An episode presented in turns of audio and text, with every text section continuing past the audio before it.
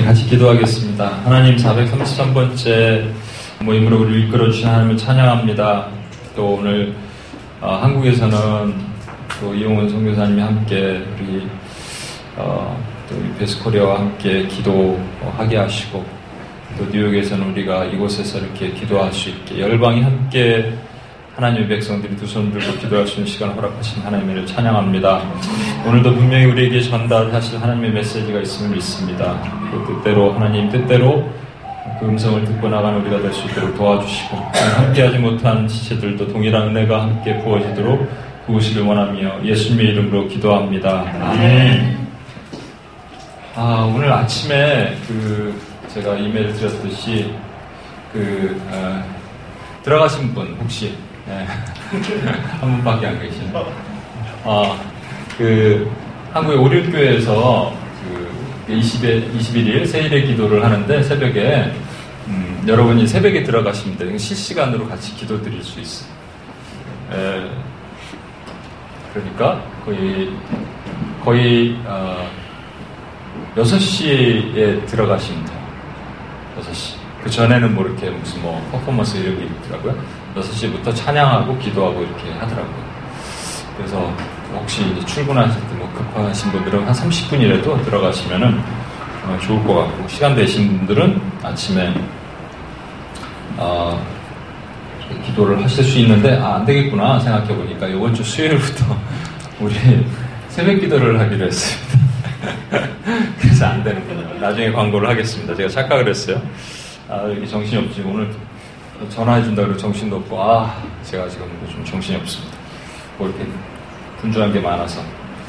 아, 오늘 말씀 같이 한번 읽어보겠습니다. 마가복음 팔 장 삼십사 절입니다. 마가복음 팔 장 삼십사 절. 마가복음 팔 장 삼십사 절 한 절이니까 우리 한 목소리로 한번 읽어보겠습니다. 마가복음 팔 장 삼십사 절. 예. 마가복음 팔 장 삼십사 절 다 찾으셨어요? 네. 예, 그럼 같이 아직 못 찾으신 분들이 있는 것 같아요. 예, 되셨어요? 읽겠습니다. 시작. 무리와 제자들을 불러 이르시되, 누구든지 나를 따라오려거든 자기를 부인하고 자기 십자가를 지고 나를 따를 것이니라. 아멘. 네. 네. 이 말씀은 예전에 그 엠티피에스 우리 개강 예배 때 내가 가서 말씀을 했던 건데, 음, 조금 더 좀 내용을 바꿔서 했는데, 우리 희지 형제 왔네요. 희지 형제 들었는데 나 또 들어야 돼 이럴 수 있죠. 그래도 예, 말씀은 또 금방 까먹잖아요. 우리가 제목을 주와 같이 길 가는 것이라고 했는데, 아, 데이빗 케이비라는 목사님이 계세요. 요분이 뒤에 있는 분인데, 이건 조력자고, 아, 예수를 위한 바보라는 책을 제가 이제 사서 읽었는데, 거기에 나오는 분입니다. 그래서 거기 인터넷에 뒤져보고, 음, 이게 뭐로 보이십니까, 이게? 네, 발을 이렇게 대야에 세족식 하는 거죠. 여기 십자가에 대야가 달려있는 거예요. 십자가에 대야가 이렇게 붙여있는 게 만든 겁니다. 직접 이분이 만드신 게, 나무대, 나무로 만든 대야에 십자가 이렇게 있고, 이제 이 조력자가 이렇게 있지만, 예전에는 이 사역을 오래 하셨기 때문에 삼천 킬로미터 정도, 남아프리카 공화국 분인데 삼천 킬로미터를 걸어 다닌 거예요, 그동안. 매일같이. 그래서 그전에 이제 사모님이랑 같이 걸었는데, 요즘은 사모님 중에 힘드셔서 동역 조력자, 동역자들과 함께 걷습니다. 어, 이분은 원래 열방교회라는 교회에, 뒤에 보시면 하나 더 있죠. 이렇게 맨날 걸어요. 이렇게 말씀을 선포하면서 걷는 거예요. 근데 열방교회라는 교회의 목사님이셨는데, 어느 날 하나님께서 이분에게 이런 비전을 주시더래요. 네가 나를 위해서 이 땅을 위해 걸으면서 사람들의 발을 씻어주지 않겠냐? 이분 너무 충격적이었죠. 멀쩡한 교회, 큰 교회 담임 목사 잘하고 있는데 갑자기 그런 음성을 들으니까. 그래서 예전에 그런 거 있었잖아요. 저기 그 밴쿠버의 아일랜드에 섬기시는 우리 선교사님 부부, 남자 선교사님 이바울 선교사님이고, 여자 선교사님이 송유순 선교사님이신데, 각자 두 분이 같은 교회에 아마 어, 전도사랑 청년부 자매로 이렇게 계셨었나 봐요. 근데 어느 날 하나님께서, 근데 목, 이 전도사님 그대로 간증 그대로 전하는 거예요. 뭐 더하지도 않고 빼지도 않고. 전도사님의 생각에는 그 여자 선교사님이 이제 무용과 출신인 거죠. 그러니까 무용과 특징 알잖아요, 그죠? 한국의 무용과 유명한 학교의 무용과고 그러니까 하, 정말 네? 너무 싫은 거죠. 저런 스타일은 딱 아닌 거죠. 아닌 거예요. 그리고 또 우리 전, 어, 선교사님 제가 참 좋아하고 존경하는데 좀 약간 투박한 맛, 맛도 있어요. 그러니까 또 무용과 분이 딱 썩 좋아하는 스타일도 아닐 수도 있고. 근데 어느 날 너무 싫어했대, 두 분이 서로. 그런데 어느 날 전도사님, 어, 저, 그 전도사님 있죠. 선교사님이 기도하는데 하나님이 음성이 들렸다는 거예요. 네 아내는 송유순이니라. 전도사님이, 선교사님이 이 사탄아 물러가라. 그랬더니. 근데 거의 at the same time 송유순 선교사님한테 소리가 음성이 들렸대. 네 남편은 이석천이니라. 사탄아 물러가라. 그런데 그 두 분이 결혼을 하셨어요. 그러니까 이제 하나님 음성을 잘 검증해야 돼요. 우리 하나님 음성으로 얘기를 하다가 여기까지 왔는데 어느 게 진짜인지 어느 게 가짜인지 잘 모르지만 이분에게도 어느 날 마귀가 얘기했을 수도 있잖아요. 멀쩡한 교회 깨려고 교회 관두고 나가서 벌어라 이렇게 막 얘기할 수도 있잖아요. 네. 하나님 음성이 들렸어요. 창문 열으라고? 아 닫았어요. 창문 닫으라고 하나님 음성 들렸어요. 네, 그럴 수도 있잖아요. 그렇죠? 그래서 되게 현명한 것 같아요. 이분들 십사 개월간 기도를 했답니다. 일 년 이게 왜 십사 개월인지 모르는데 십사 개월 기도하다가 사모님과 함께 그래서 컨펌을 받았어요. 하나님이 여러 가지로. 그래서 나갔어요. 그리고 매일같이 거의 이십 킬로미터, 삼십 킬로미터를 걷는 겁니다. 근데 여러분 남아공은 되게 치안이 위험한 곳입니다. 예. 살인도 많고 흑백 갈등이 워낙 심한 곳이라서 백인이잖아요. 얼마나 힘들겠어요. 근데 걸으면서 걷는 곳마다 가서 발을 씻어주고 그런 사역을 하는 거예요. 여러분에게 만약에 이런 음성이 들렸다면 길거리로 나가라, 세족식을 해라, 성민아 길거리로 나가라 이러면 어떻게 하는 거예요? 여러분의 계획, 여러분의 성공, 그리고 여러분에게 바라던 많은 사람들의 기대 이거 저버리고 어떻게 할 거야? 그 부르심에 순종할 수 있을까? 한국의 유명한 어떤 목사님 글을 읽게 되었는데 그 목사님 말씀이 이런 거예요. 우리는 너무도 순종을 잘 안 한다. 근데 성경에 나와 있는데 순종 안 한다 이런 거예요. 말씀하셨음에도 불구하고. 저는 그래서 참 어렸을 때 그런 게 있었어요. 아브라함을 되게 좋아했거든요. 왜냐하면 아브라함은 맨날 하나님의 음성을 듣는 게 최초로 이렇게 하나님의 계약과 언약이 맺어진 사람이니까 하나님의 음성을 내가 아브라함처럼만 들을 수 있다면 나는 뭐든지 하겠습니다 그랬어요. 생각해보니까 칠십오 세에서 백칠십오 세까지 거의 백 년 동안 아브라함이 한 열 번 하나님의 음성을 들었기 때문에 십 년에 한 번 들은 거더라고요. 그래서 아, 아닙니다. 이렇게 다시 고개를 절레절레 흔들었는데 어, 정말 그 아브라함처럼 음성을 들었으면 내가 정말 순종했을까? 그 아까 마, 나타났던 아, 말씀하셨던 그 목사님 얘기에 의하면 이런 겁니다. 성경에 분명히 사랑하라, 용서하라, 기도하라, 기뻐하라, 감사하라 다 있는데 그거는 시시한 거죠. 그거는 하나님의 음성처럼 생각하지 않는 거예요. 그래서 그거는 순종하지 않고 뭔가 하늘에서 툭 떨어지는 뭐 뭔가 이런 게 떨어지는 게 있으면 그런 것을 기대하고 있다는 거예요. 근데 이제 그분 말씀이 참 재밌는 게 이거예요. 그런데 우리가 만약에 암에 걸렸다고 하잖아요. 암에 걸리면요. 평생 새벽기도 안 가던 사람들이 새벽기도 가고 수요 예배 가고 유피에스 나오고 막 이렇게 된다는 거예요. 그럼 왜 암에 걸리면 그렇게 할까요, 여러분? 간절하니까. 뭐 해달라고? 살려달라고, 낫게 해달라고 그런 거잖아요. 동시에 이제 그런 생각은 이런 거 아니겠어요? 그러니까 하나님이 암에 걸리게 하신 이유는 우리로 하여금 순종하게 하시기 위해서. 저 암에 걸렸다는 것은 죽는다는 거잖아요. 그렇죠? 그러니까 우리가 순종하지 못한 이유는 살아있어서 그렇다는 거예요. 그래서 바울사도도 나는 날마다 죽노라라고 얘기했습니다. 여러분 표현에서 날마다라는 것이 되게 중요한 것 같아요. 날마다 죽노라의 이 날마다를 빼버리면 괜찮은데 나는 죽고자 노력하노라 이러면 되는데 날마다 죽노라 했기 때문에 왜 날마다를 넣었을까? 그러면 무슨 의미냐면 날마다 나는 살 수도 있다는 거예요. 그래서 자기를 치지 않으면 날마다 나의 죽었던 자아가 다시 올셀프가 살아난다는 얘기예요. 그렇죠? 올셀프를 죽여야 돼. 순종에 대해서 잘 생각해 보시면 여러분 순종은요 우리가 뭐 왜 순종을 못하나 제가 곰곰이 생각해봤는데 이런 거더라고요. 나중에 이제 제가 결론을 낼 때 여러분 한번 생각해보세요. 곰곰이 오늘 함께 곰곰이 생각해보는 기도의 시간 가질 텐데, 순종은 마치 이런 것 같아요. 우리 생각에는 내가 하나님에게 거룩하게 설득당하는 것처럼 생각하지만, 하나님의 거룩한 디바인 프로포즈에 내가 설득당하는 것 같지만, 엄밀히 따지면 내 이 자아, 내 자아가 어, 하나님을 설득시키는 거예요. 여러분, 순종이 무슨 하나님이 어느 날 이렇게 얘기하셔서 길거리 나와서 세족시켜라 이렇게 말씀하실 수도 있지만 아주 극히 드문 사례거든요. 대부분의 경우는 뭐냐면 음, 인터널 콜링, 익스터널 콜링이 있습니다. 그러니까 예를 들어서 익스터널 콜링이라 그러면 여러분의 그 외부에 있는 환경에 의해서 하나님께서 말씀하실 때가 많아요. 여러분 교회 목사님, 여러분 교회 리더가 여러분에게 얘기할 때가 많다고요. 근데 그거는 순종을 아니라고 생각해요. 그거는 사람을 입을 통해서 얘기하고 전달한다고 생각한다. 아니에요, 여러분. 하나님은 그렇게든 이렇게든 여러 가지 방법으로 하나님이 말씀하실 때 우리에게 순종을 요구하시는데, 그래서 오늘 본문 말씀에 우리가 이것을 잘 이제 들었으면 좋겠습니다. 무릇 어, 마가복음 팔 장 삼십사 절 무리와 제자들이 불러 이르시되 누구든지 나를 따라오려거든 자기를 부인하고 자기 십자가를 지고 나를 따를 것이니라. 다른 성경 누가복음 십사 장 이십칠 절은 이렇게 표현됐어요. 누구든지 자기 십자가를 지고 나를 따르지 않는 자도 능히 내 제자가 되지 못하리라. 능히 내 제자가 되지 못하리라 해놓고서 왜 오늘 성경 앞에 보면은 무리와 제자들을 불러 이르시되 했냐고요. 여러분, 무리와 제자는 틀린 종류입니다. 말씀드렸죠? 세 종류 예수님이 따르는 사람. 반대자, 무리, 제자. 그래서 반대자는 아예 반대하는 사람들이니까 상관없지만 무리와 제자는 항상 같이 다녔다고요. 무리와 제자는 항상 모, 이렇게 모여 다녔어요. 그런데 무리는 막판에 결정적인 순간에 예수님을 십자가에 못 박으라 못 박으라 했던 사람들.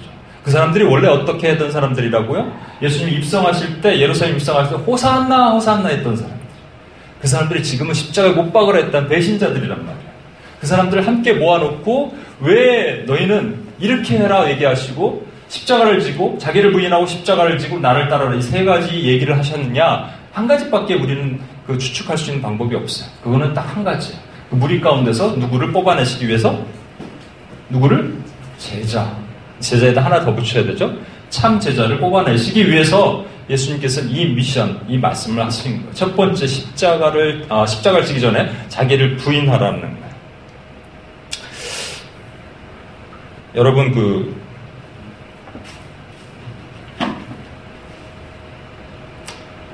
하나님께서는 아까 얘기한 우리의 뒤틀려버린 자아를 죽이기를 원하시는데, 제가 곰곰이 생각해보니까 이거랑 비슷한 것 같아요. 하나님이 우리를 무밭에서 뽑은 무예요. 우리가 무를 이렇게 팍 뽑을 때 뭐가 붙어있죠? 흙이 붙어있죠. 흙을 털죠. 이렇게 다 치죠. 아프죠. 이제 몸이 아프기 시작해요. 흙을 털어. 잔털 깎아내죠. 따가워요. 거기에다가 소금물에다가 일단 넣었다가 씻어. 아, 씻죠. 그럼 우리의 내 이제 소금으로 씻겨나가는 그 아픔이 있기 시작하는 거예요. 그 다음에 어떻게 하나요? 뭐, 이, 무청이라 그러죠? 그걸 단칼에 자릅니다. 내 자존심. 내가 어떤 형제를 만났는데, 미용실에 가서 미용사랑 엄청 싸웠대. 왜 싸웠냐니까, 그랬나루를 잘랐대냐. 말도 안 하고 여기를 자르고, 막, 이게, 요거 잘랐는데도 그러는데, 내 자존심을 뭉개버리는 거죠.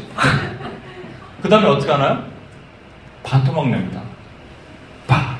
그럼 인생이 반토막 나는 것 같은 거야. 너무 아픈 거죠. 그걸로 끝났으면 그래도 괜찮아요. 그런데 어떻게 하냐면 무채에다 썰어버려요. 그러면 완전 슈레되는 거예요. 형태가 없어져 버려요. 내가 원래 있었던 나의 형태, 나의 아이덴티티가 막 없어져 버려요. 그 다음에 뭐라 그래요? 고춧가루를 확 뿌려버려요. 나 원래 하얀색인데 하나님. 빨간색은 그래고 고무장갑 끼고 막 짓이겨버립니다. 나의 인생을 짓이겨버리는 것 같은 거예요. 하나님께서 내 색깔은 원래 그거였는데 완전히 죽고 나니까 그제서야 하나님께서 어떻게 하시냐면 우리를 김치라는 하나님의 작품 속에 넣으시는 거예요. 여러분 김치 먹을 때 이렇게 먹을 때 어떻게 와 이 무 맛있다 이래요? 아니면은 그걸 뭐라 그래? 김치소라 그러죠. 더 이상 우리는 무라고 부르지 않아요. 그냥 김치라고 부른 받은 거예요. 원래 우리 무였어요. 그런데 더 이상 무라고 부름, 부름받지 않는 거예요. 원, 김치 한 부분이에요. 오늘 마찬가지로 주님께서 제자들에게 우리 자아를 죽이기를 원하시는 것, 부인하기를 원하시는 이유는 뭐냐면 아까 얘기한 것처럼 순종하도록, 암환자가 왜 하지도 말라는, 그동안 그렇게 안 했던 새벽기도 나오고 수요예배 왜 나온다고요? 죽었으면 죽으니까, 좀 있으면 죽으니까 살려달라고. 마찬가지로 하나님께서 왜 자기를, 자아를 부인하라고 그랬냐고요? 순종하도록. 죽어야 되는 거예요. 두 번째는요, 십자가를 지래요. 여러분, 이분도 이렇게 십자가 이렇게 메고 다니는데 예수님께서 자기를 부인하고 자기 십자가를 지고 나를 따르라. 자기 십자가를 지고. 그러니까 십자가 할 때 우리 특히 생각나는 게 뭐예요? 부담감이죠. 눌림이죠. 그래서 어떤 자매를 제가 한 육 개월 전에 상담할 때 되게 고부가, 고부 갈등보다 힘들었던 게 그 뭐야, 신의 갈등. 신의 갈등 뭐 이런 거 힘들었던 한 자매가 있어요. 진짜 그거는 생각해도 아주 신의가 막 층층 신의라 그랬죠. 신의 있어요? 신, 층층 신의가, 신의 관계 좋은 사람도 있지만 아무튼 되게 안 좋은 위아래로 치받는 경우 있잖아요. 되게 그렇더라고. 그러면서 하나님 왜 나한테 왜 이런 십자가를 주십니까? 그랬던 기억이 나요. 그게 십자가구나. 그래서 여러분 생각했던 십자가는 그런 뉘앙스구나 생각했는데, 그렇다면 너희는 자기를 부인하고 고난의 십자가를 져라 그러셔야 되는데 자기 십자가를 지라 그랬거든요. 그러니까 그거 얘기하는 게 아니다, 여러분. 그건 그냥 불교에서 말하는 업보. 그런 건 거짓말이고 없는 거고. 그러니까 여러분 말하면 십자가라고 얘기했을 때 자기 십자가이기 때문에 여러분 각각의 여러분만에 맞는 십자가가 있다는 얘기예요. 그렇죠? 고난 얘기하는 게 아니에요. 무슨 뭐 부담감, 눌린 거, 가족관계 어려움 이런 거 얘기하는 게 아니고요. 자기 십자가이기 때문에 엄밀히 말하면 좀 큰 틀에서 얘기하면 이걸 비전이라고 얘기하는 거예요. 여러분 각자에 맞는 사이즈의 십자가가 있는 거예요. 근데 우리는 뭘 원하냐면 이만한 십자가 이렇게 어깨에다 딱 메고 다니는 거 이런 거 좋아합니다. 근데 십자가는 어디다 매냐면 어깨에다 매는 거예요. 그렇죠? 예수님이 십자가 매셨으니까 그 정도로 어깨에다 메고 가는 거예요. 그래서 십자가가 좀, 여러분 잘 보십시오. 예수님께서 뭐라고 하시냐면 수고하고 무거운 진진 자들아 다 내게로 오라. 내게, 내가 너희를 편히 쉬게 하리라 말씀하시고 내 짐은 가볍고 내 멍에는 쉽다라고 얘기하셨거든요. 이 멍에를 한번 말씀드렸던 것 같은데, 멍에란 말이 원래는 그 히브리의 소들은 두 마리가 끈다고 그랬죠. 한국은 한 마리가 끌고요. 두 마리가 왜 끌게 하죠? 꼭 오래된 소와 늙은 소와 젊은 소를 같이 끌고. 그럼 젊은 소는 어떻게 끄는지도 몰라요. 그러니까 누구에 의해서 끌려가는 거예요? 늙은 소에서 끌려간단 말이에요. 그래서 두 개의 소가 연합되어 있다라는 걸 에이엔에 결합됐다 있냐면 에이로라는 단어에서 나왔는데, 에이로라는 단어가 결합하단 말이거든요. 두 개를 붙이다는 말이거든요. 연합하단 말이거든요. 거기서 나온 말이 에이레네라는 말인데 이게 평화라는 말이에요. 멍에를 같이 매다가 평화란 말이에요, 원래. 그래서 누구와 명예를 같이 매는 거예요? 그리스도와 명예를 같이 매다. 이게 평화란 말이에요. 그러니까 예수님과 십자가를 함께 지는 것이 사실 평화예요. 예수님과 함께 십자가를 졌던 사람이 누구예요? 구레네 사람 시몬이라는 사람입니다. 억세게 재수없는 사람. 성경 전체를 들어서 제일 재수없는 사람. 네? 지나가다가 뭐, 뭐예요? 이렇게 뭐 하다가 야 너! 고개 누구예요? 다시 들어갔겠죠. 아니 고개 빼내! 나와! 이렇게 된 거예요. 다시 나와서. 그래갖고 예수님 어깨 메고 같이 올라간 거예요. 어제 산 옷이에요. 깨끗한 거. 깨끗한 어제 사는 옷에 피가 막 묻어있어. 그 누구 피예요? 자기 피가 아니라고 예수님 피란 말이에요. 근데 그것 때문에 막 짜증내고 힘들어하는 거예요. 근데 이게 십자가가 하나님에 대한 은혜라는 거예요. 그래서 예수님께서 뭐라고 말씀하시냐면 너에게 평안을 끼치노라 할 때는 에이레네를 주노라 하니까 너와 내가 결합되기를 원하노라. 너는 힘 빼. 내가 다 들게. 이거거든요 사실은. 그런데 우리 십자가를 무거워해서, 비전을 무서워해서, 하나님 주신 비전이 혹시 나한테 너무 버거울까봐 힘들어서 미리 겁먹는 거예요. 여러분 한 가지 그 십자가를 들 때 말이죠. 시선이 어디로 가는 줄 아십니까? 제가 실제 영화를 그 패션 오브 더 크라이스트 다시 한번 보니까 진짜 무거운가 봐요 이게. 십자가를 들면 시선, 시선이 어디로 갈까요? 골가다 언덕은 이렇게 비스듬히 올라가는 언덕입니다. 어디로 갈까요? 왼쪽이요? 이렇게, 이렇게 걸어갈 수 있을까요? 못 걷죠. 이렇게 걷는 거예요, 이렇게. 땅을 보면서 걷는 거예요. 거기서 제가 놀라운 진리 같은 것을 발견했습니다. 제가 군대 생활할 때 그 낙유리, 지금도 잊을 수 없어요. 전설의 낙유리, 낙유리라는 리가 있는데 그 동네가 있는데 거기에 언덕이 있습니다. 낙유리 언덕. 거의 여기서 정상까지 한 일 킬로미터 넘고 여기서 정상까지 일 킬로미터 넘는 언덕이에요. 되게 가파른 언덕이에요. 근데 군대는 행군이라는 걸 하잖아요. 그럼 시작하자마자 그 동네, 저희 군대 막사 앞에 바로 있어요. 시작하자마자 그 힘든 걸 올라가서 내려가서 그다음부터는 평지를 걷는 거예요. 근데 돌아올 때 여기를 다시 돌아와야 되니까. 돌아오기 전에 많이들 낙오하거든요. 무릎도 다치고 힘들어서 낙오를 해요. 그런데 돌아올 때 이게 올라가잖아요. 그게 뭐 일 킬로미터 정도 되니까 진짜로 꽤 먼 거리에 쫙 계속 이렇게 올라가는 길이에요. 끊임없이 올라가는 길이에요. 근데 그때 고참들이 이렇게 얘기합니다. 다 왔어! 다 왔어! 됐어! 다 왔어! 고개 들지 마! 고개 들지 마! 머리 박아! 머리 박아! 왜 그런지 아세요? 고개를 들면 아주 한참 가야 됩니다. 힘 빠져서 거기서 아웃되는 거예요. 거기서 신병들은 다 아웃됩니다. 고개 들지 마. 고개 들지 마. 분장이 막 삼십 킬로그램씩 무겁잖아요. 고개 들지 마. 다 왔어. 다 왔는데 한참 가도 다 왔대. 계속 다 왔대. 다 왔어. 다 왔어. 됐어. 끝났어. 그러면서 이렇게 얘기합니다. 언덕 넘으면 집이야. 언덕 넘으면 막사야. 라면 끓여 먹을 수 있어. 계속 얘기하는 거예요. 그거 듣고 가는 거예요. 진짜. 그거 듣고. 그, 거짓말이에요. 다 왔어, 거짓말. 어떻게 보면 우리 주님이 맨날 우리한테 다 왔어.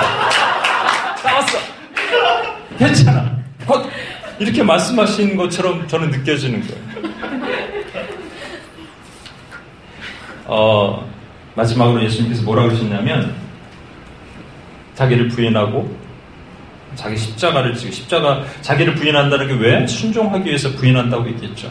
자기 십자가를 지는 것은 비전이거든요. 하나님께서 비전을 한 명씩 한 명씩 던져주시는데 비전 잘 안 받아요. 두려울까봐, 내가 못할까봐. 그러니까 이미 죽이시는 거예요. 죽으라는 거예요. 자아를 죽이라는 거예요. 죽고 나서 순종하라는 거예요. 하나님께서 함부로 순종을 던지지 않습니다. 왜냐하면 순종은 하나님의 최종 목적이 아니니까. 여러분, 하나님의 최종 목적이 뭐예요? 예배란 말이에요. 제사란 말이에요. 존 파이퍼도 선교조차도 예배를 위한 퓨얼, 연료라고 얘기했거든요. 그게 예배예요. 호세아 육 장 육 절에 그런데 뭐라고 그랬어요? 나는 너의 예배를 원치 않는다. 나는 나를 사랑하고 나를 아는 것을 원하노라. 너의 제사와 번제를 원치 않는다 그랬거든요. 진짜 이게 하나님의 뜻일까요? 아니라니까요. 하나님은요, 온 열방의 백성들이 하나님 찬양하고 예배하는 걸 원하시는 거예요. 그래서 광야 땅에 있는 백성들을 끄집어내셔서, 아, 애굽에 있는 백성들을 끄집어내셔서 광야로 보내신 다음에 사흘길쯤 가서 나에게 제사하라. 이것이 목적이에요. 출애굽의 목적이 하나님께 솔리터 프레스에서 하나님을 찬양하는 거, 예배하는 거, 이게 목적이란 말이에요. 순종은 목적이 아닙니다, 여러분. 순종은 목적이 아니에요. 다음 주에도 제가 한번 얘기하겠지만, 이삭을 바치라 했을 때 바치는 게 목적이 아니라 그곳에서 예배하는 것이 목적이란 말이에요. 그렇다면 하나님께서 우리에게 순종하라 그랬었을 때 진짜 그러면 그 어, 나는 너의 제사를 원치 않고 하나님 아는 것을 원하노라 했겠냐고요. 아니에요. 하나님을 모른 상태에서 형식적인 제사를 드리니까 하나님의 마음이 부어지지 않는 제사를 받지 않으시기 때문에 하나님께서 그렇게 말씀하십니다. 하나님은 제사를 원하십니다. 그러니까 순종을 통해서 뭘 하기를 원하냐? 하나님의 영광을 드러내기를 원합니다. 왜 죽인다고요? 순종하도록. 두 번째, 왜 십자가를 준다고요? 비전이라고요. 하나님의 일을 하도록. 이제 마지막 하나 남았습니다. 나를 따르라. 그럼 제자가 된다. 제가 그 어저께 시편 백십구 편 묵상합니다. 성경을 여러분, 성경은 가장 중간에 있는 어, 북이 뭘까요? 시편이죠. 잘 모르겠습니다. 잘 모르는 분들에게 시편 찾아주잖아요, 그죠? 처음에 이제 불신자들이 오면 시편 그럼 바로 옆에서 찾아주는 척하죠. 가운데 쭉 피면 시편 나오니까 어, 성경 되게 잘하세요. 예, 좀 많이 봤어요. 이렇게 얘기하죠. 그런데 성경 성경의 가장 가운데 나오는 게 시편 중에서 백십구 편입니다. 백십구 편은 총 이십이 장으로 되어 있는 이십이 단락으로 되어 있는데 그게 그 히브리어 알파벳 순으로 되어 있어요. 알파벳 첫 글자가 거기 머리 글자로 이렇게 되어 있어요. 근데 첫 글자가 뭐냐니까 알레프라는 그 첫 글자가 이제 황소의 모양으로 이렇게 뿔이 달려있다 그래서 황소의 모양, 알레프에 시작되는 게 뭐냐니까 그게 blessed are, 복 있는 사람으로 시작하는 거예요. 그 단어예요. 근데 이렇게 돼 있습니다. 백십구 편 일 절에 이렇게 돼 있어요. 어, 행함이 완전하여 여호와의 율법을 행하는 자는 복이 있다. 그때 여러분, 어, 이건 나중에 한 번 더 얘기할게요. 원래 이거를 뭐 하려고 했는데 너무 길어졌어요. 요즘 제가 말씀을 줄여달라고 요청을 하도 받아갖고, 기도를 늘려달라, 말씀을 줄여달라 요청을 받아서 이걸 더 이상 안 할 텐데, 다음에 할 텐데, 앞부분 빼고, 행함이 완전하다는 것만 해도 막 되게 긴데, 뒷부분. 그래서, 율법을 행하는 자는 복이 있다. 그럼 행한다고 얘기할 때 우리의 그 동사를 뭘 써야 되나요? 두 동사. 그죠? 근데 두를 안 씁니다. 여기서. 뭘 쓰냐면, walk이라는 걸어간다는 동사를 써요. walk in the law of the Lord. 또는 walk according to the law of the Lord. walk in the ways of the God. ways of God. 이렇게 쓰는 거예요. walk. 주님, 주님의 길에서 걷는다는 거. 이걸 제가 묵상하는데, 하나님이, 하나님 왜 그 행한다고, 율법을 행하면은 뭔가 이렇게 손으로 이렇게 이렇게 행하고 해야 되는데, 눈을 보고 이렇게 해야 되는데, 왜 걷는다고 하게 하셨을까요? 했을 때, 엄청난 깨달음을 하나 주셨어요. 여러분, 행할 때는요, 내 위치가 이동되더라고요. 움직여지더라고요. 손으로 그냥 깔딱깔딱 눈으로 이렇게 보고, 이게 행하는 게 아니고 움직여지는 거예요. 이동하는 게 그게 율법을 행하는 거더라고요. 그게 순종이더라고요. 근데 어떤 길을 걷느냐 이거죠. 제가 묵상할 때 하나님 주신 마음이 좁은 길, 좁은 길. 예수님이 닦아놓으신 길이죠. 가다 보니까 뭐가 있냐니까, 아까 십자가를 지면 어딜 본다고요? 밑을 본다 그랬잖아. 가다 보니까 가시가 이렇게 바닥에 떨어져 있어. 이 청소하라고 누가 이렇게 뿌린 거야? 예수님의 가시관에서 떨어진 가시. 누가 이 페인트를, 빨간 페인트를 여기서 뿌려놨어? 페인트가 아니라 예수님의 피. 그걸 보고 걸어가기를 원하시는 거예요. 나를 따르라. 좁은, 좁은 길.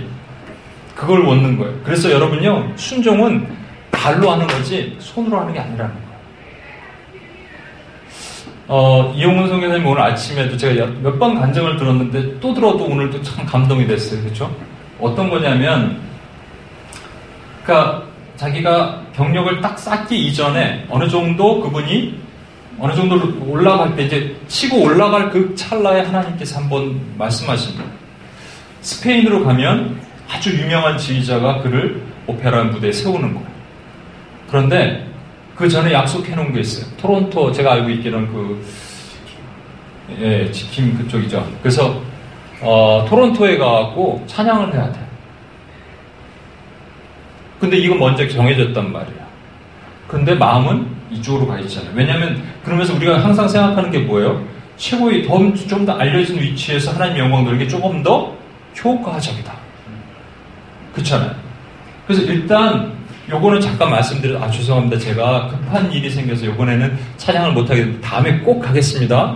그 매니저가 그렇게까지 얘기했다. 유명한 사람 보내주겠다. 대신, 너 대신 찬양하도록. 그렇게까지 얘기했다. 그런데 이제 역시 그 아내를 잘 만나야 돼. 이영 집사님이 쓸데없는 소리 하고 말고 오라고. 그러진 않고 이렇게 같이 얘기하면서. 아내를 잘 만나요. 십보라 사모님, 사모님처럼. 그래서 왔는데, 와서 연주를, 찬양을 하려고 그럴 때 다시 그, 어, 유명한 지휘자가 그랬다는 거예요. 나는 꼭 너랑 하고 싶다. 미친 사람 아니고서는 우리 살면서 이런 경우들 많이 있습니다. 정신 나간 사람들의 케이스들을 많이 보게 됩니다. 그죠? 그 뭐 얼굴 잘생기고 진짜로 기름기 줄줄 흐르는 이태리 사람들 많은데, 굳이 한국 사람 써야 될 이유가 없는 경우도 많이 있는 거예요. 여러분 삶과 제 삶 가운데, 그래서 온전한 순종은요, 발로, 손으로 움직이는 순종 말고, 입으로, 죄송합니다. 이런 표현 써서. 입으로 나불거리는 순종 말고요. 손으로 대충 깔짝거리는 순종 말고, 정말로 발이 움직이는 순종을 하면 하나님의 기적은 반드시 보게 돼 있다는 거예요. 제가 이, 정말 이거 한 세 번 간증했는데 한 번만 더 하겠습니다. 우리 집에 선교사님이 한 번 어, 집으로 주무시려고 오셨는데, 제가 살던 곳에. 그 옆에 호텔이 하나 있었는데, 거기를 이렇게 지나가야 되니까. 그랬더니, 간사님, 나는 간사님 집에 잘 거예요. 그래서, 아, 예, 저희 집 가는 겁니다. 근데 호텔이 이렇게 쓱 지나갔어요. 그래서 지하로 이렇게 싹 들어가서 저희 집으로 올라갔는데, 여기 주무시면 됩니다. 그때 제가 그 투베드룸에 사는데, 왜냐면 재택근무를 했기 때문에 그래요. 회사에서 그만큼을 하나 대줬기 때문에. 여기서 주무시면 됩니다. 그랬더니 아, 나 간 사람이랑 같이 잘 거예요. 거실에서 잘 좀 봐요. 저 방이 하나 더 있는데요. 그랬는데 그 표정을 잊을 수가 없어요. 약간 이 오 초 동안에 나를 그 쳐다보는 그 표정 있죠? 어떤 의미일까요? 여기서 막 열방을 위해서 기도하고 막 뭐 선교를 얘기하고 했는데 이 사람 몰라. 이렇게 보였던 것 같아요. 저는 그런 건 아니었을 수도 있겠다는 생각이 드는데. 그래서 제가 바로 부동산을 갔습니다. 한 달도 안 돼서 집을 내놓고 페널티 물고 이사를 했어요. 그리고 저는 하나님이 정말 이거 기뻐하실 거야 생각했어요. 그리고 이사를 막 했고 금요일날 이사하고 토요일날 첫날 딱 한번 얘기 말씀드렸죠. 방음이 워낙 안 되는 집이라서 누워서 이렇게 자는데 위에서 누가 들어왔는 줄 알았어. 저는 여보 뭐 먹을래요? 된장찌개. 누가 들어오는지 깜짝 놀랐어요. 알고 보니까 윗집에서 나온 소리. 위에 애들이 한 세 명 사는데 저 어렸을 때 시골집에 가면은 쥐들이 이렇게 천장에서 다니는 거 있죠? 똑같았어요. 쥐들이 다니는 거. 에이 막 너무 바다가 되는 거야. 너무 막. 그래서 제가 그리고 그때 이제 성대가 나갔습니다. 성대 결절까지 왔어요. 그래서 제가 하나님 도저히 안 되겠습니다. 두 달 만에 다시 이사를 나갔어요. 복비, 이사비, 페널티, 엄청난 경제적인 손실을 가지고 다시 나갔어요. 그래서 얼마나 제가 정말 초라해 보이는지 몰랐어요. 이게 이렇게 그 당시 이렇게 얘기할 수 있었지만 그 당시 뭐 성대 결절에 뭐 여러 가지 뭐 뭐 힘들었습니다. 그래서 제가 이렇게 얘기했어요. 하나님, 제가 옥합을 깨는 그 여인의 심정으로 했는데 이건 뭡니까 도대체? 다 깨졌습니다. 아까 얘기한 무채가 다 철저히 깨진 무채처럼. 그런데 말이죠. 제가 그 시간들을 돌이켜 보니까 그때 하나님의 비전과 하나님의 은사와 제가 말씀을 몇 번 드렸을 것 같아요. 여기서는 그 당시 제가 찬양인도까지 처음부터 다 했기 때문에 연습, 예배인도, 기도 그냥 스트레이트로 서 있는 거예요. 그러면 한 세 시간씩 서 있습니다. 그러면 무릎이 아팠었는데 그 기간 동안 그 어떤 하나의 피로에 딱 이사가고 새롭게 다시 이사가고 나서 그 피로에 동안에는 제가 공중에 붕붕 떠 있었어요. 잠을 잠도 떠 있는 거예요. 두세 시간 자도 피곤하지가 않아요. 공부도 하고 직장도 다니고. 그리고 하나님이 막 밤마다 파워포인트를 열어주시는 거예요. 그러면 또 열어서 막 준비하고 그, 그때가 한 게 지금 에스더블유티씨 이게 다 나온 거예요. 사실. 그리고 막 기도하면 하나님이 주시는 거예요.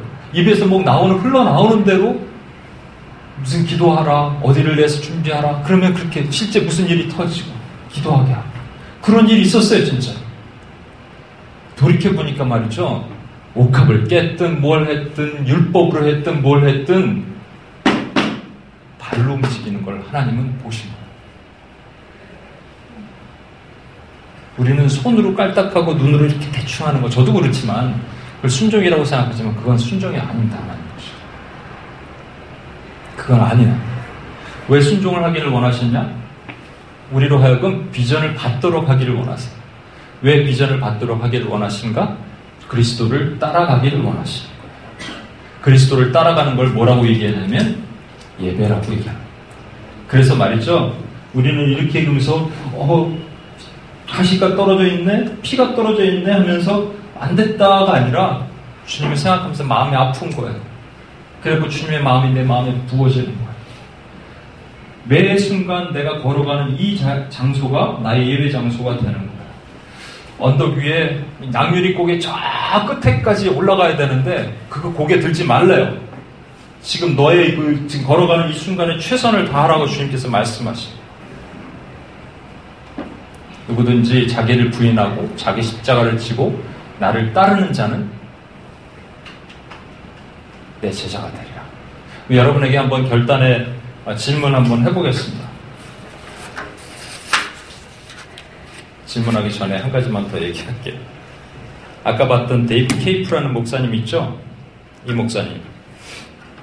때로는 조직폭력배를 만나 어떤 사람이 가면은 발을 씻어주니까 이리로 들어오라고 들어오라고 그래서 막 자기 또 마을로 오면은 음, 발 씻을 사람 많이 있다고 오니까 어떤 으슥한 데로 데려갔더니 조직폭력배들이 깡패들이 와갖고 죽인다고 칼을 들고 오는 거예요. 어떨, 어떻게 할 수 없는 상황에서 이분이 할 수 있는 건 뭐냐면 선포하는 예수 이름으로 명하노니 잠잠하라! 그럼 칼을 들고 점점 딱 이렇게 그럼 이분은 이렇게 스티커가 있대요. 예수 스티커? 이걸 가슴에다 붙여주는 게 알았어요. 믿어주세요 여러분. 그 이십 킬로그램이라는 데는 장비를 들고 말이죠. 한 번은 코사족이라는 마을로 들어갔다가 코사족이 어떤 족이냐면 원, 아주 원주민인데 칼과 창과 방패를 들고 한 삼십 명이 막 뛰어오면서 죽이려고 이분이 너무 놀래갖고 갑자기 뭐라고 그랬냐면 우예수 우한쿠시 이랬대. 이게 뭐냐면 예수는 왕이다. 그 토족, 토속인의 말이 우예수 우한쿠시 했더니 와 하고다가 딱 이렇게 멈추고 요. 그래서 스티커를 하나씩 다 붙여주고 그랬더니 이 사람들이 돌아가면서 뭐라고 그랬대요? 우에스 우에한것이 그래서 돌아갔다라는 이게 거짓말 같고 이게 어떻게 있을 수 있느냐. 순종은 기적을 낳는 거예요. 이 사람 이분을 움직일 수 있었던 것들은 예수님이 던지신 비전의 한마디입니다. 이분은 준비될 때가 됐으니까 던지시는 거예요. 비전. 그래서 우리 자아가 다 깎아지고 무치가 다 깎아지고 우리 김치 속에 쑥 들어가서 우리 아이덴티티가 없어질 때 하나님께서는 우리에게 비전을 던지세요. 네가 가서 발을 씻어줄 수 있냐? 이렇게 나를 네가 파이널리 나를 예배하는 예배자가 되겠냐? 여러분은 이런 거 있죠. 어, 밀려갖고 순종하는 거 말고 안 해도 되는데 해야 된, 할 수 있는 것 이런 거 한 가지씩 있어요? 혹시? 뭐 좀 극단적인 예니까 아까 저 같은 예 같은 이사 안 가도 되는데 이사 갔잖아요. 사실은 뭐 그게 꼭 맞다는 거 아닙니다. 그 율법적인 생각도 많이 있어요. 저는 그 있다고 생각해요. 그런데 혹시 그런 것들이 여러분 혹시 생각해 본 적 있어요? 아니면 한번 생각해 보실래요? 저와 여러분을 파수꾼으로 부르셨어요. 이 자리에 안 오셔도 돼요. 사실 이 자리는 은혜 받는 자리보다는 좀 이따 우리 또 기도해야 되니까 열심히 쏟아내고 기도하는 자리예요. 그런데 하나님이 우리에게 이 파수꾼의 비전을 주셨어요. 에스겔에 이렇게 말씀하십니다. 어느 날 내가 너를 파수꾼으로 세우노라. 그러니까 너는 나팔을 계속 불어라. 멈추면 너 죽는다. 내가 너도 죽이고 여기도 다 죽일 거다. 넌 나팔을 불고 이들이 회개치 않으면 너는 살 거야. 이렇게 말씀하십니다. 그래서 저와 여러분이 이 자리에서 나팔을 부는 거예요. 여러분 그냥 오신 게 아니에요. 성민이 형제, 희귀자매 그냥 온 것 같죠. 새롭게 묵상기도 훈련 받으려고. 그게 아니라니까요. 하나님의 선한 계획 가운데 섭리 가운데 비전으로 부르신 거예요. 예레미야에게는 울라고 하셨어요. 끊임없이, 끊임없이 울고 가슴에 불을 붙이라고 말씀하셨어요. 여러분 좀 이따 우리 기도할 건데 얼마나 하나님의 마음이 아프실지 여러분이 이 기도자로 부르심이 얼마나 귀한 건지 이 사명의 비전을 얼마나 감당해야 되는지 이분처럼 삼천 킬로미터 이상 걸으면서 우리가 해야 되는 일들이 얼마나 많은지 한번 보실래요? 피씨유에스라고 미국의 큰, 가장 큰 장로 교단입니다. 신학적 균열에 대해서 오래전부터 얘기가 있었지만 이천구 년부터 이천십일 년 약 이 년 동안에 걸쳐서 센서스 조사를 했어요. 그래갖고 어, 밝혀진 것 첫 번째, 게이 목사 안수 문제에 대해서 사십팔 퍼센트의 목사가 반대한 반면 사십사 퍼센트의 목사는 찬성을 했어요. 근데 실제적으로 그로부터 일 년 후에는 투표를 했는데 이천십이 년 오월이죠. 투표를 했을 때는 찬성 목사님들이 더 많아서 결국은 그게 통과가 된 거예요. 두 번째가 더 심각한 겁니다. 이게 이천십일 년이니까 벌써 사 년 전 얘기입니다. 두 번째 더 심각한 거예요. 예수 그리스도만이 유일한 구원인인가라는 질문에 대해서 삼십오 퍼센트가 그렇다고 답한 반면 사십오 퍼센트는 아니라고 말했습니다. 예수 그리스도가 유일한 구원이 아님을 알고 있는 목사가 더 많다는 거예요. 미국에서 가장 큰 장로교단입니다. 또한 성경에 대해서 그 해석을 성경 안에서 해석해야만 맞는가에 대해서 약 삼십사 퍼센트 목사는 그렇지 않다라고 얘기했어요. 그러니까 성경 안에서 성경을 성경으로 풀지 않아도 된다는 거예요. 마지막으로 모든 종교가 추구하는 진리는 똑같은가? 네 명 중에 한 명은 그렇다. 라고 얘기했어요. One of them입니다, 여러분. 이거는. 제가 오늘 조금 미안하니 녹음을 해서 좀 미안한 얘기긴 하지만, 한숨이 형이 들었겠지만, 그 오륜교회 아침에 예배하는데 천 개의 교회, 천오십삼 개인가의 교회가 참여합니다. 그래서 각 교회 기도 제목을 다 받아서 미리 오신 분들은 그 기도 제목 슬라이드가 넘어가면 같이 기도해 주는 시간을 가져요. 근데 기도 제목들이, 내용들이 다 뭔 줄 아세요? 우리 교회 부흥해 주시고, 목사님 자녀, 시험, 좀 있으면 수능이 있으니까 수능 시험 잘 보게 해줘요. 그게 어떻게 하나님의 마음을 담을 수 있는 그릇이 되겠어요? 하나님이 아프시단 말이에요. 힘드시단 말이에요. 이런, 이런 기도를 너무 많이 들어오셨어요. 그래서 이제 하나님이 파수꾼을 부르시는 거예요. 파수꾼의 비전을 가진 사람을 부르시는 거예요. 그래서 저와 여러분에게 아마 이 스페시픽한 미션을 맡기신지 모르겠어요. 자기를 부인하고 자기 십자가, 여러분만의 십자가가 있어요. 그걸 들고 여기 오신 거예요. 그리고 예수님을 따르라. 아마 저와 여러분에게 어, 특별한 이 은혜, 하나님이 부르시는 이 비전의 은혜가 오늘 이 시간 다시 한번 세워졌으면 좋겠습니다. 우리가 한번 같이 한번 기도해 봤으면 좋겠습니다. 한 가지만 한번 생각해 보시면서 어, 기도했으면 좋겠어요. 여러분 혹시 포기 안 해도 되는데, 아니 떠밀려서 하는 수정 말고 어, 내가 안 해도 되는데 할 수 있는 것들이 있는지 한번 머릿속으로 한번 생각해 보세요.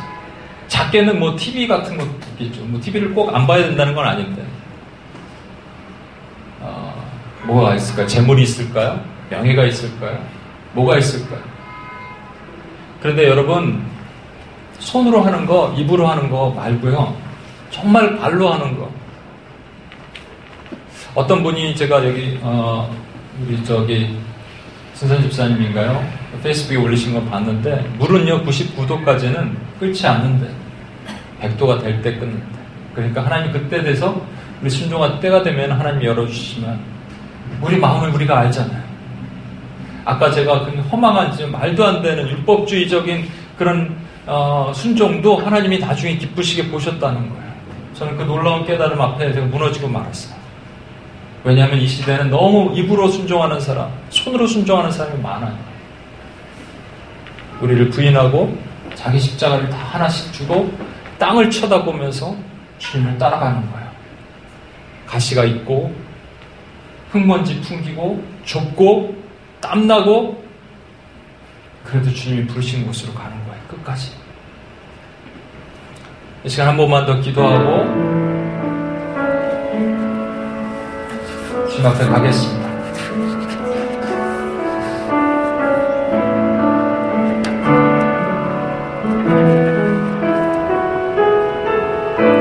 하나님이 이미 얘기하셨을 수도 있고 잘 모를 수도 있지만, 순종에 대해서는 다들 고민합니다. 그런데 막연한 것들이 아니에요. 구체적인 것이고 내가 할 수 있는 것이, 아, 하기 벅찬 것이 있을 수도 있어요. 근데 하나님 말씀하시면 할 수 있습니다.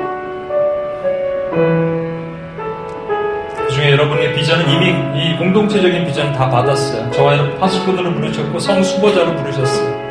그래서 저는요 목숨 걸어서 이 자리에 옵니다. 아무도 없더라도 저 혼자만이라도 이 자리에 와서 무릎 꿇겠습니다라는 각오로 옵니다. 그냥 제가 여기서 무슨 리, 리더로 있어서 그런 얘기가 아니고요. 그거 말고요. 하나님이 아프신데 누군가 같이 울어줄 사람이, 나 같은 무지랭이 같은 사람이 있어, 있, 있는 것이 하나님의 은혜 가운데 있다면 저라도 하겠습니다. 그래서 온다. 여러분, 뭐를 드릴 수 있겠어요? 뭐를 순종할 수 있겠어요? 이거부터 우리 한번 해봅시다. 하나님, 내 기도와 내 정성과 내 마음이, with all my heart, 내가 내 전심을 다하여 주님을 예배하는 길로 가는데 거기에 필요한 모든 여정을 하나님께 드리기를 원합니다. 이런 마음으로 우리 같이 한번 기도하고 주님 앞에 나가겠습니다. 기도하시겠습니다. 하나님 아버지, 시간 기도합니다. 하나님 아버지, 내 마음에, 하나님 아버지, 이 무너진 여정 가운데를 주님 앞에 얘기합니다. 받으시길 원합니다. 아버지 하나님, 제가 주님 앞에서 하나님 아버지 이런 모습밖에 하나님 드리지 못했던 연약함들을 회개합니다. 다시 한번 하나님의 은혜가 부어지기를 원합니다. 아버지 하나님, 우리를 하나님 아버지 기도자로 부르셨고 저를 기도자로 부르셨는데 이것이 하나님 아버지 주님께 순종하지 못한 연약한 모습을 가졌습니다. 내 자아가 여전히 남아있었습니다. 아버지 그 모습이 남아있었던 연약함들을 다시 한번 회개합니다. 주님 앞에 나가기를 원합니다. 주님 앞에 하나님 순종하기를 원합니다. 주의 그 은혜로 하나님 아버지 들어보기를 원합니다. 주여 받으시옵소서. 주여 우리를 받으시옵소서.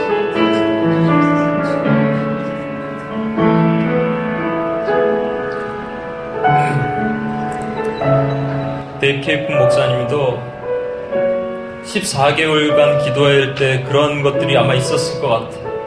두려움, 매일같이 여러분 대야를 들고 이 땡볕에 걸어다녀야 돼, 아스팔트를 걸어야 되는 그 생각을 해보십시오. 그게 가능할 수 있겠습니까? 여러분 할 수 있겠어요? 하나님 명하시면 할 수 있겠어요? 아니 여기 나와서 기도하라 하는 것도 힘든데 그거 할 수 있겠어요? 그 두려움이 무엇으로 이겼겠습니까? 아까 얘기했잖아요. 기적이라니까. 이 마을로 들어갔더니 기적이 보이고 저 마을로 들어갔더니 기적이 보이는 거예요. 여러분 순종은요 기적을 낳습니다. 그래서 우리 한번 이렇게 기도하겠습니다. 하나님, 제가 순종할 테니까 하나님의 특별한 기적을 저에게 보여주십시오. 음, 제가 순종하고 주님 앞에 나가겠습니다. 하나님, 기적이 내 삶에 그냥 상식이 되게 하여 주시고 내 삶을 이끌고 주님께서 나를 날개로 덮으시는 그 삶이 될 수 있도록 도우시옵소서. 하나님 부르실 때 그렇게 순종하고 나갈 테니까 하나님 저에게 그런 은혜를 주십시오. 기적의 은혜를 주십시오. 기적의 은혜가 일어나게 하여 주시옵소서. 같이 한번 기도하고 주님 앞에 나갑시다. 하나님 아버지 시간 기도합니다. 아버지 하나님, 우리에게 하나님 아버지 저에게 하나님 아버지 이 순종의 은혜를 통해서 하나님 아버지 기적을 보기를 원합니다. 하나님 아버지 또한 하나님 아버지 베스가 그렇게 되기를 원합니다. 베스에 하나님 아버지 하나님 그런 기적이 일어나기를 원합니다. 우리 하나님 아버지 아직도 순종하지 못했던 영역한 부분들이 있습니까? 주님 하나님 아버지 이것이 하나님 앞에 깨어지기를 원하며 더 부서지기를 원합니다. 하나님 유피에스에 향하고 깨어지기를 원하며 유피에스에 십자가로 하나님께 나가기를 원하며 하나님 매일매일 하나님 이 땅을 걸으면서 하나님 주어진 삶의 최선을 다하는 이가 되기를 원합니다. 주여 하나님 아버지를 받으시고 하나님의 거룩한 은혜 가운데 우리를 넣어주시기를 원합니다. 하나님 아버지 이런 우리가 되기를 원합니다. 그런 기도자가 되기를 원합니다. 우리를 하나님 파수꾼으로 세우셔서 하나님 그 사명을 감당하게 하셨는데 그 사명이 우리 가운데 하나님 다시 한번 부어지기를 원하오니 주여 받으시옵소서. 주여 도우시옵소서. 하나님이 거룩한 은혜를 우리 가운데 부으시길 원합니다. 우리 한 번 더 기도합시다. 이제 마지막으로 기도할 때 이 시간 우리가 좀 이따 또 계속 기도할 거잖아요. 그런데 그 기도가 하려면 마음이 열려야 됩니다. 여러분 미전도 종족이요, 그동안 왜 우리가 기도했습니까? 그냥 입술만 기도했나요? 아니, 마음이 움직여야 됩니다. 좀 이따가 우리가 아까 제가 알려드렸던 그런 그 참담한 상황들을 놓고 기도할 거예요. 한국의 여러분 어, 청소년들 십구 세 이하의 복음화율이 저는 삼 점 팔인 줄 알았더니 삼 점 삼 퍼센트, 미전도 종족이 이 퍼센트니까 조금 지나면 한국에, 한국은 미전도 종족이 되는 겁니다. 여러분 왜 그러냐고요? 누군가 눈물 흘리지 않아서 그랬습니다. 유피에스 같은 이 작은 데서 무엇을 할 수 있습니까? 하나님의 교회들이 다 일어나야 됩니다. 교회들 가운데 눈물을 흘리면서 있는 자들이 일어나야 되는데 우리부터가 그게 안 되고 있는 거예요. 우리부터가 하나님의 기적을 보지 못하고 있는 거예요. 저는 그렇게 생각합니다. 유피에스에 하나님이 기적을 주셔야 됩니다. 이 공간에 기적을 주셔야 돼. 건물도 주시고 우리가 구할 것들이 많이 있잖아요.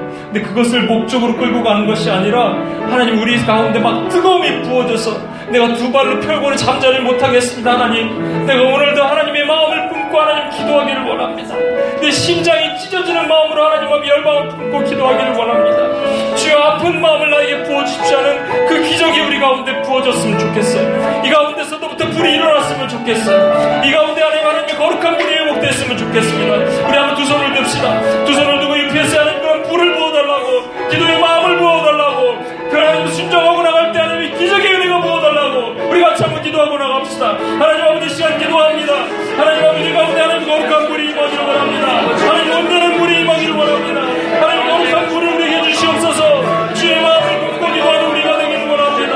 주의 심령의 마음을 품고 기도하는 우리가 되기를 원합니다. 주여 우리 마음에 하나님의 물을 주시옵소서. 하나님의 물이 아니고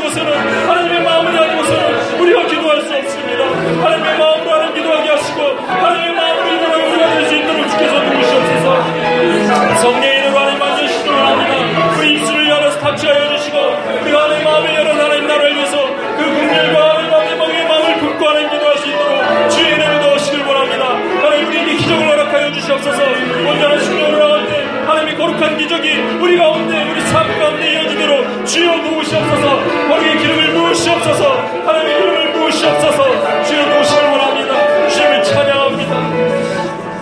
하나님 아버지, 우리를 제자로 부르셨고 무리와 섞여 있는 우리를 끄집어내서 순결한 하나님의 참 제자로 삼기 위해서 주님이 명령하십니다. 너희 자신을 부인하고 십자가를 지고 나를 따르라. 그러면 내 제자가 되리라. 주의 제자의 마음에는 그리스도의 마음이 부어짐을 믿습니다. 그래서 우리가 그렇게 하기를 원합니다. 나의 깎아져 버려야 된 모든 자아를 부셔버리고 하나님 십자가에 우리 주신 비전을 듣고 하나님 매일매일 땅을 걸으며 주님이 흘리신 그 가시 조각을 바라보면서 걷기를 원합니다. 그 은혜가 우리 가운데 부어지기를 원합니다. 주여, 오늘도 우리가 기도할 것입니다. 입으로만 기도하지 않게 하시고 우리 가슴을 찢고 기도할 수 있는 그 마음을 우리에게도 허락하여 주시옵소서. 감사드립니다. 예수님의 이름으로 기도합니다.